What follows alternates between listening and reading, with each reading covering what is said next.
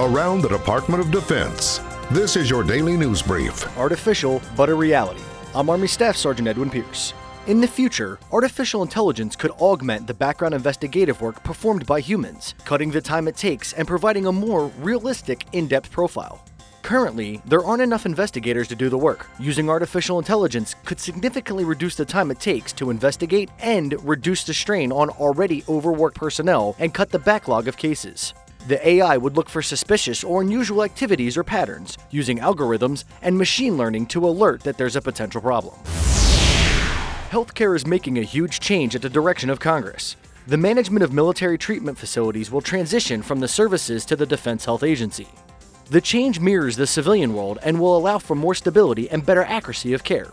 The current model does not offer enough balance between combat ready medical care and beneficiary care.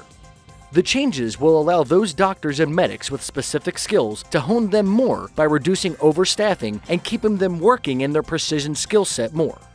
The changes will take place over a three year period, and the processes will be studied and assessed as it continues to grow all of the service secretaries joined together in the national discussion on sexual assault and sexual harassment at the U.S. Naval Academy. The discussion included senators, state representatives, college presidents, students, military leaders, and others. The area of focus was on healthy relationships, prevention, evaluation, climate and culture leadership, innovative approaches, and other considerations related to sexual assault and sexual harassment. The goal was to share evidence based practices to reduce sexual assault and harassment incidents at colleges, universities, and service academies. Additionally, identify and discuss social and environmental factors, as well as cultivate a network of leaders, experts, and dynamic thinkers who will continue to communicate towards the goal of reducing sexual assault and sexual harassment at colleges and universities.